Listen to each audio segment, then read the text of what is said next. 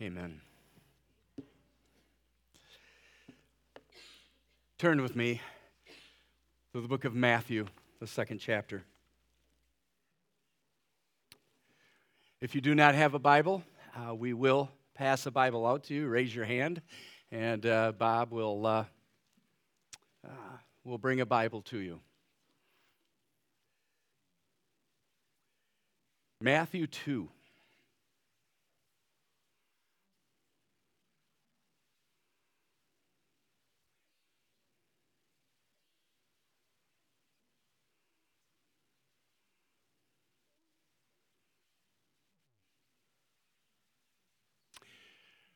Begin our time in the Word of God. Let us let's have a word of prayer. Heavenly Father, we we so come before the God of the impossible, the one who showed us that all things are possible. For there was a time that a little one came not by uh, the normal way, came through the passageway into this world uh, shrouded, over, overshrouded by the Holy Spirit, and brought into this world, showing not only that He is the overcomer of all things, uh, but that He is God of all, King of kings. Every prophetic word spoken about Him came true in Jesus Christ. He is the way, the truth, and the life. No one comes unto the Father except through Him. Father, as we come today, may we truly be like the wise men who seek seek the King. May we turn from anything that might just have a, a feeling of religion to it and turn to the one who is calling us into relationship, the one who is calling us uh, to be one with Him so that we can be one with each other, the one who proclaimed from the beginning, even from Genesis on, that His heel would be bruised and that the myrrh represented that he would suffer and die on our behalf. Father, may we hear your voice today in these words for Jesus' sake. Amen. Matthew 2 1 through 12 says these words. After Jesus was born in Bethlehem in Judea, during the time of King Herod, Magi from the east came to Jerusalem and asked, Where is the one who has been born king of the Jews? We saw his star when it rose, and we have come to worship him. When King Herod heard this, he was disturbed, and all Jerusalem with him. When he had called together all the people's chief priests and teachers of the law, he asked them where the Messiah was to be born. In Bethlehem in Judea, they replied, For this is what the prophet has written. But you, Bethlehem, in the land of Judah, are by no means least among the rulers of Judah, for out of you will come a ruler who will shepherd my people Israel. Then Herod called the Magi secretly and found out from them the exact time the star had appeared. He sent them to Bethlehem and said, Go, search carefully for the child. As soon as you find him, report to me so that I too may go and worship him. After they heard the king, they went on their way. And the star they had seen when it rose went ahead of them until it stopped over the place where the child was. When they saw the star, they were overjoyed. On coming to the house, they saw the child with his mother Mary, and they bowed down and worshiped him. Then they opened their treasures and presented him with gifts of gold frankincense, and myrrh. And having been warned in a dream not to go back to Herod, they returned to their country by another route. As I had said earlier, it's understood that the wise men came when Jesus was probably one to two years old. And we know that because when Herod came against uh, the prophetic word, he uh, instructed his soldiers to find every child that was two years and younger and to destroy them. Prophesied in the Old Testament that Rachel would weep and refuse to be comforted. One wonders if Mary and Joseph treated little baby Jesus any def- different than Stephen and Hannah are treating Selah. In Luke, in the second chapter, the 21st through the 24th verse tells us that Mary and Joseph had little baby Jesus circumcised on the eighth day and then went to the temple in Jerusalem after 40 days of purification for Mary. They brought the prescribed sacrifice for a sin offering in the form of a pair of doves or two pigeons, as prescribed in the Old Testament, which indicates that Joseph and Mary were too poor to bring the normal offering of a lamb without blemish. But it also indicates that Mary herself saw herself as a sinner in need of a Savior and not in the category that some have put her in, being perfect within herself. But all indications, according to the Jewish mind, Mary and Joseph were bringing uh, their newborn baby up in the same way. Stephen and Hannah will also go through kind of the traditions of their culture, raising their child, doing the normal things, uh, all the while knowing that God has called them uh, to a greater purpose with Selah.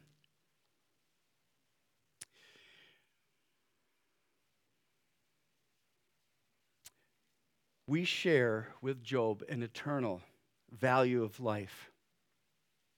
You see, we raise our children to live. We raise them to live. Everything about us believes that they will live. In fact, uh, Job said in uh, the 33rd chapter, the fourth verse, The Spirit of God has made me. The breath of the Almighty gave me life. We believe in life. We believe that a child was born to live. If nothing else that you take away from the ceremony today, take this away that Stephen and Hannah are parents who want to proclaim to the world a covenantal God who wants them to be one with each other and Him because He desires holy offspring.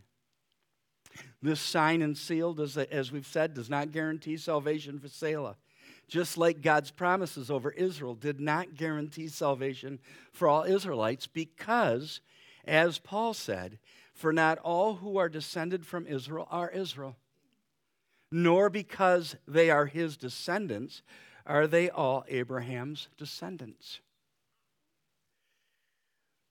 But it is there Hannah and Stephen stand to say, We as parents will do everything we can, even at the sacrifice of our own lives, to raise Selah in the holy atmosphere of Jesus Christ.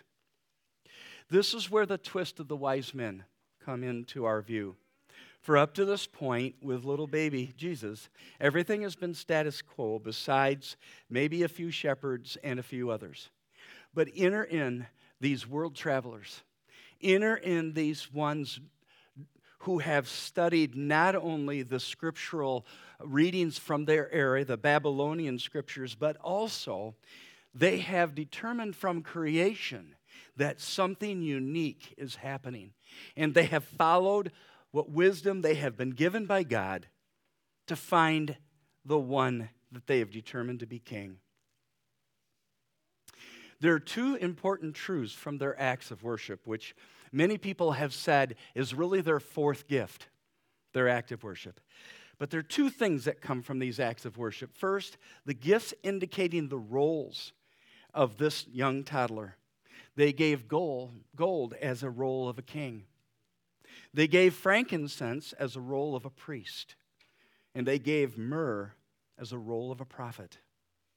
You see, Jesus Christ's life was proclaiming prophecy of words that had been spoken thousands of years before his coming.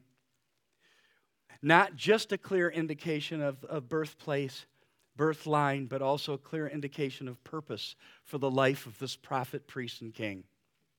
The second thing that we gain is the, the prophetic word that comes through a natural substance. Myrrh is an aromatic reddish resin that comes from the low growing thorny trees of the genus um, commiphora tree found native to the uh, Arabian Peninsula.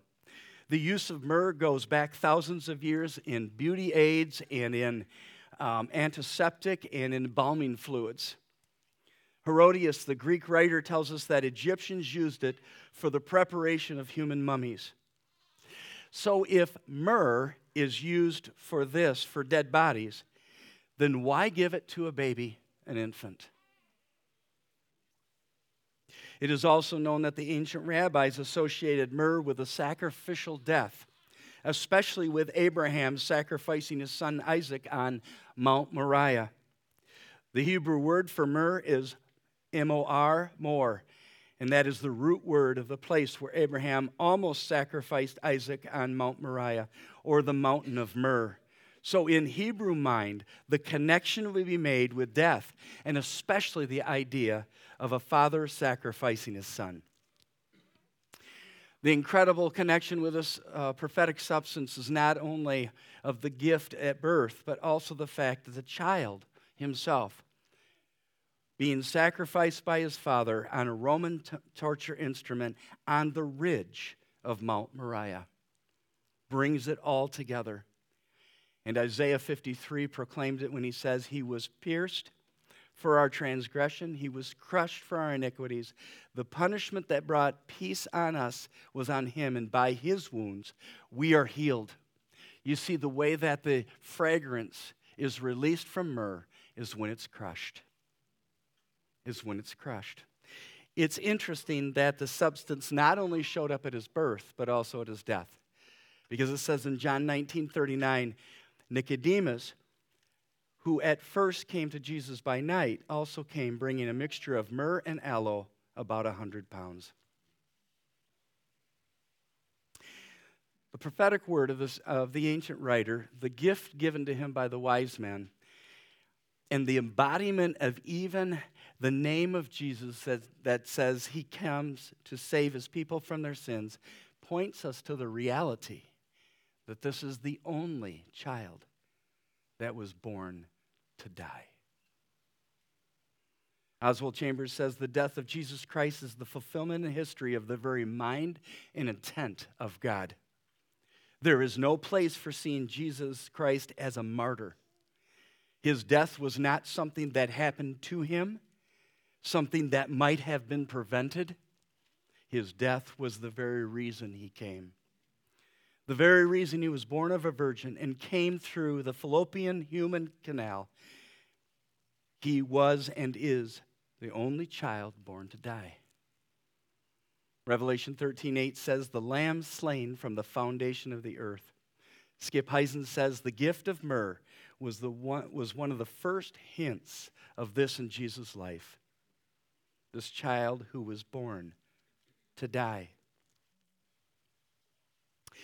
We hear in our world um, a lot of focus on the love of the Father and the love that God showed us by sending His Son. And it is true. It is very true, but I think that sometimes we forget and don't think about the great tragedy that happened the tragedy of an eternal God who gave his son, and it was his will to crush his son on our behalf. That tragedy should grip our heart today. That tragedy, the fact that we and of ourselves can do nothing for our salvation. And the Father so loved that he brought tragedy to earth and crushed his own son on our behalf. To miss that point is to turn the thing of faith into some structure of religion that we feel good about following a God. To, a, to receive that tragedy and to know that it was for you, that He knew your name specifically, in the midst of it. That it was the Father's intent to crush his son because of you and your sin that would send you to eternal separation from him for all eternally. Obviously.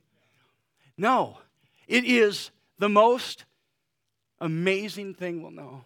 And it is a thing that brings every human being to their knee.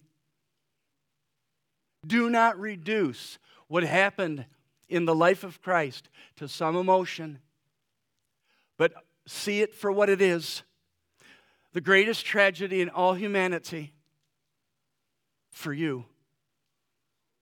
A baby was born to die. Some of us in, in the sound of my no- voice know what it's like to have a child die young. You understand because your whole heart, your whole heart cries out, This child was meant to live, and it has died. There's no greater, uh, no greater sorrow for a parent than when a child precedes them in death. And yet, Jesus Christ was born specifically for one reason to die. To die in your behalf. And he obeyed his Father completely. Let that word wake up the sleeping heart because our salvation is closer now than what it was before. Jesus is coming soon. And we have fallen asleep. And we need to wake up.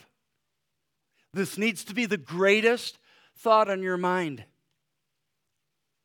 I think it was A.W. Tozer that says the greatest thought a human can have is the thought of a God who crushed his son for them.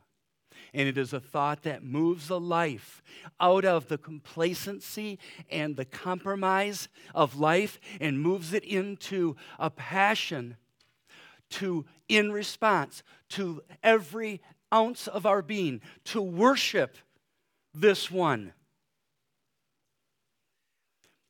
If we unpack the tragedy, what what do we see? What is the process that begins our hearts to be drawn to Him? In the book of Romans, Paul said it this way I once was alive apart from the law. But when the commandment came, sin sprang to life and I died. I found that the very command that was intended to bring life actually brought death. For sin, seizing the opportunity afforded by the commandment, deceived me, and through the commandment, put me to death. You see, the, the tragedy, can I say it this way? The tragedy in the midst of grace first opens our eyes to the real you and your inability to do anything of spiritual goodness in your life apart from God in you. It opens your eyes to see you for who you really are and to understand your great need. That is the first move. The second is to understand that true life only comes from Jesus.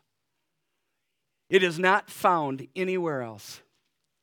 1 John 5:12 says this, whoever has the son has life. Whoever does not have the son does of God does not have life. We must realize that, that the process is not only that we see ourselves for who we are and God for who He really is, but also that we understand that our natural life is a life that pursues the things that we see instead of the things that are seeing us. To pursue the things that are of this earth instead of pursuing the eternal God that gave us the breath in our mouth for the very reason of seeing Him and finding Him. Third, surrender completely to the one who gives your life. James tells us, Submit yourselves then to the Lord, resist the devil, and he will flee from you. Come near to God, and he will come near to you. Proverbs 23, 6, uh, 20, uh, 26 says, My son, give me your heart, and let your eyes delight in my way. That's what he wants. It's not about how you act. It's not about what you do on the exterior and that you feel very religious when you seem to be doing things right, but then very terrible when, when you're doing sinful things. It's the fact that He wants your heart. He wants your heart, just like He wanted the Israelites' hearts in Ezekiel. He said, I will sprinkle your heart. But they had to turn to Him. And they had to say yes in response. Yes, you're the only one that can clean our hearts. You're the only one that can put your spirit within me so that I can live for you. And so submit completely to the one who gives life. And then, fourthly, let your life be a partnership with the will of God. Philippians 2 12 through 13 says, Continue to work out your salvation with fear and trembling, for it is God who works in you to will and to act in order to fulfill his good purpose. He says to us that he is the one who has created us for good purposes. And he knew about them before the earth was, was, was created for your life. That means in Jesus Christ, you can't fail. No, no, no, no. You didn't hear that. That means in Jesus Christ, you can't fail because He's the one who created the good purposes for you. And He's calling you to walk into them. But you have to, you have to first see yourself for who you are. You have to first understand that there's only life in Jesus Christ. You have to understand and surrender to that life in response. And then you need to partner. I've begun a process in my life in which I wake up in the morning and I say, Lord, this is your day. You have every right to do what you want with my life. It's amazing how many times I forget that. Because in my old self, I still want to do what I want to do. Anybody with me? Oh, yeah. I still want to. I still, you know, us Americans just believe that, you know, we can, we can, you know, okay, Jesus, I believe in you. That's great. Praise the Lord. Now I get to go do what I want to do. No. No. That's disobedience. Your life is His, created in Him. Paul says that I, I will labor so that Christ may be formed in you. One of our biggest problems is, is, is taking our eyes off ourselves and putting our eyes on Jesus Christ knowing He's the one that we're to be formed in the image of. And our life is all about every day being formed into the image of Jesus Christ. And it comes out in our relationships with each other. It comes out in our relationships with people at work. It comes out in all our relationships. You see who you are in Jesus Christ by how you live out among those God has put you in. May they see Jesus, because no matter what this world brings, we know that He was the Son, the only child that was born to die. And so today, we celebrate the life of Selah. We celebrate the fact that she has two parents not perfectly, but well, desire to raise her in the Lord. Amen? Amen? Time for some interaction. Yeah. Oh, yeah, yeah, yeah, yeah, yeah, yes. Now, we have to realize that Selah is going to pound her head against the floor looking for her own way. Every single one of us are born in that situation. Because I'm standing up in front of you guys does not put me in a different position than you. I was born into sin. And I, I feel that draw every day of my life. But I was born again in Jesus Christ. And I feel that draw every day of my life to follow Him with everything that I am, to just be who He made me to be not to be conformed to this world, but be transformed by the renewing of my mind. And I pray that each one of you know that in your heart. That each one of you are drawn, even at this moment, for the Spirit of God to draw you in your heart to desire to follow Him.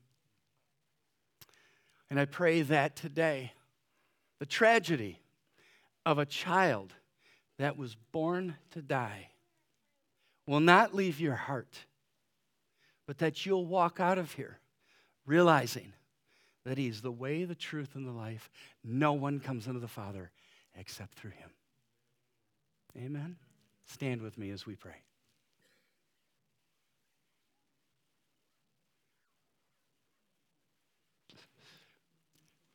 Pray with me. Heavenly Father, as we come as a family before you, we uh, lay ourselves down before your word. Your word has got to have authority over our hearts and over our lives. So that, Father, um, no matter what the world brings our way, you will be the one that continues to speak to our hearts. And as we walk through life, we'll hear your voice behind us saying, This is the way. Walk in it. Father, we need you desperately. In a world that uh, even the church itself has faded away from the gospel center, I pray that, Father, in this late hour, that you'll wake up your family. And that, Father, our lives understanding the great tragedy, eternal tragedy that's in front of us, will be drawn. Um, uncaring of our past, uncaring of what's around us, that we will follow you no matter what the cost. I pray that, Father, that you will bless someone in this room today that may have never known you personally. And that, Lord, their hearts are drawn to the eternal tragedy of a father who willed his son to be born to die and that, Father, that their lives will be riveted by that. And that, Father, that we as a family, whether visiting or whether here in this family, that, Father, will be moved to realize that what we need to do is to tell others about Jesus because he's coming soon. And Father, we desperately need you. Thank you for wise men that still seek you.